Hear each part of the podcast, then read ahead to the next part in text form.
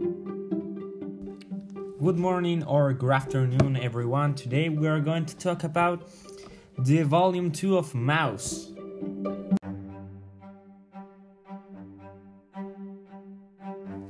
Hello, audience. My name is Austin, and today I'm going to talk about Anja and Vladek life in the Holocaust. The life of Vladek and Anja was very hard for both of them, but they led this life in different way, starting because they were in different concentration camps.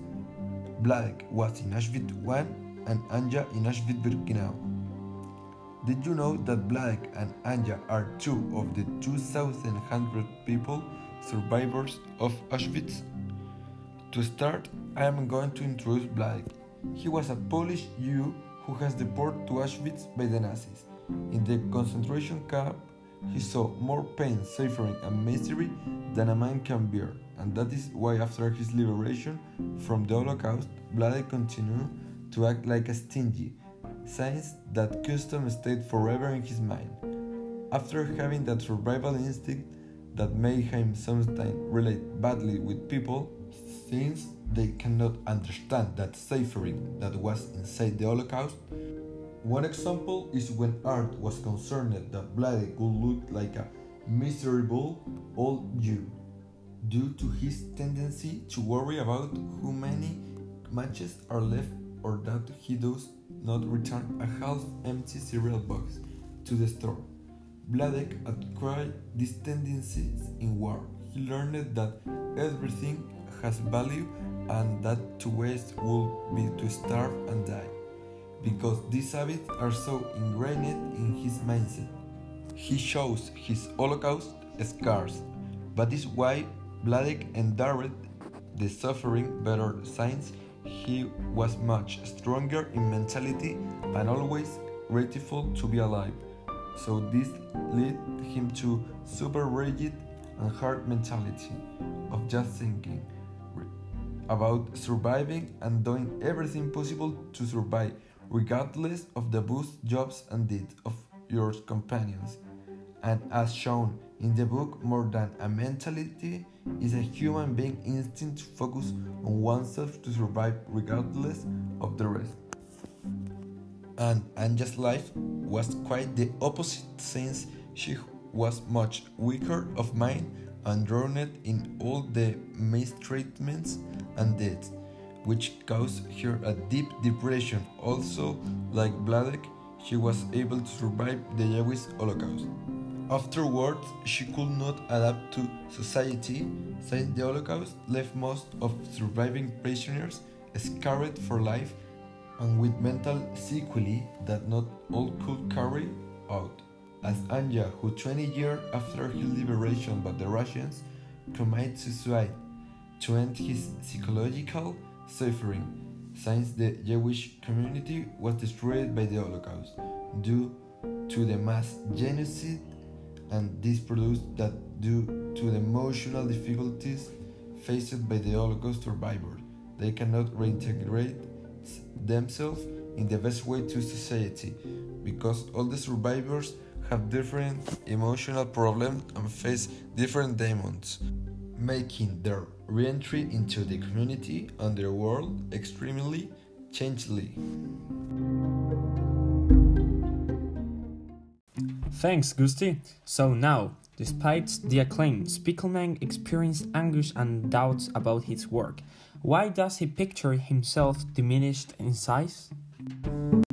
Art's comic book was certainly acclaimed by TV shows, journalists, and critics. When he gets interviewed, you can see Art drawn as a mouse, the same size as the adult one, but with every question he's asked, his size diminishes. When asked what the message he wants to deliver is, he answers he doesn't know, that he never th- thought of reducing his book to a message. The more questions he's asked, the more he draws himself smaller and smaller.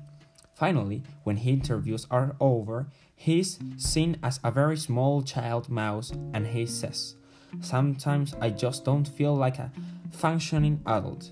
My father's ghost still hangs over me. To understand the question, first of all, we have to look into Art's past. He lived a good life with his parents with many opportunities.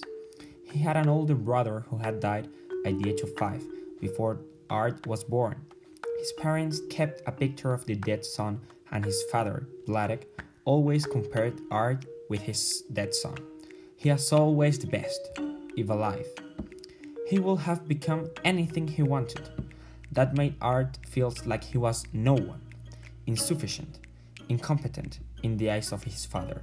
For example, when they were going to do the dishes, his father tells Art not to, because he can break them. When he makes up his mind to write Maus, his wife encourages him and he doubts.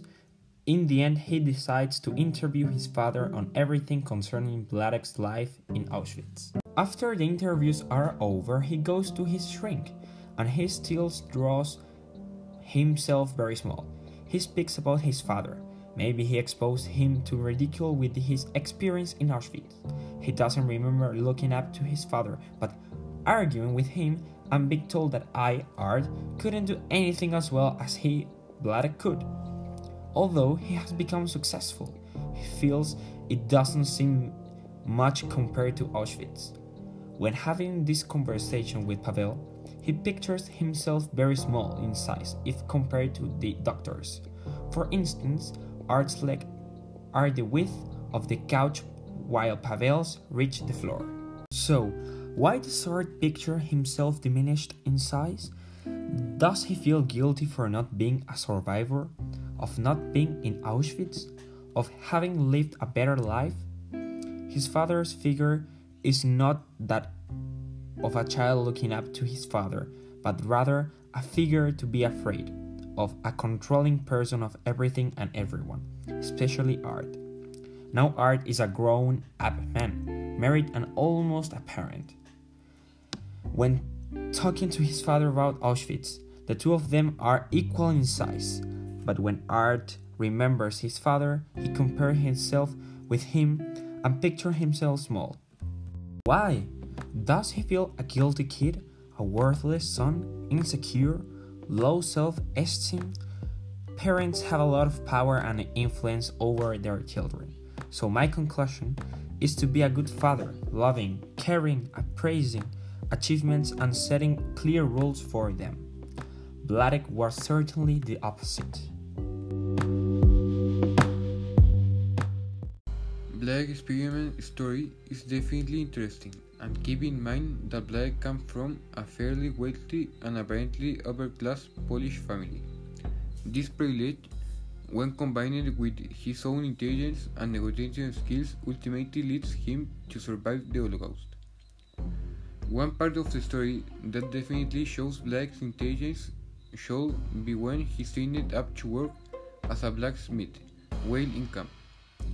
Despite having almost no experience in the field, despite having a supervisor who was watching over him all day, Black is able to get back to the trade quickly, making him useful and not disposable in the camp.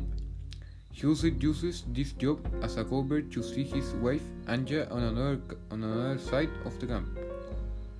Finally, after working as a as a tinsmith for a while. Blake Evans ends up becoming one of the camp's top show repairs, again after having almost no experience with this type of, of job. These two scenes clearly shows clearly show just how resourceful Blake can be which was definitely a big factor in his survival. There are even seemingly small decisions what Blake made doubted the novel that contributed, contributed to his survival. One was when he de decided to use blanket to get up in crowded train of 200 prisoners.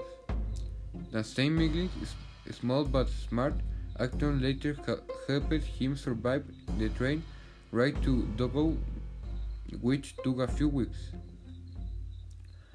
However, Black is very lucky as he manages to contract typhus near the end of the war. Despite being, being fairly healthy throughout the novel, Blake set to try to survive a disease that kills prisoners on a daily basis. He manages to endure and survive only to board the train that picks him up and delivers him to the Red Cross. I can be said that he definitely contracted the disease at the right time. Once the Germans invaded Poland and conditions for the for the Jews continued to deteriorate, but Blake did not sit idly by and tried to help easily by passing his role as a successful business businessman to black market target target uh, and the, to unexpected business. This, this means that Blake has a talented gift for skilled work and the boosting himself as a other characters when necessary, while others despite his voice of hope for the people.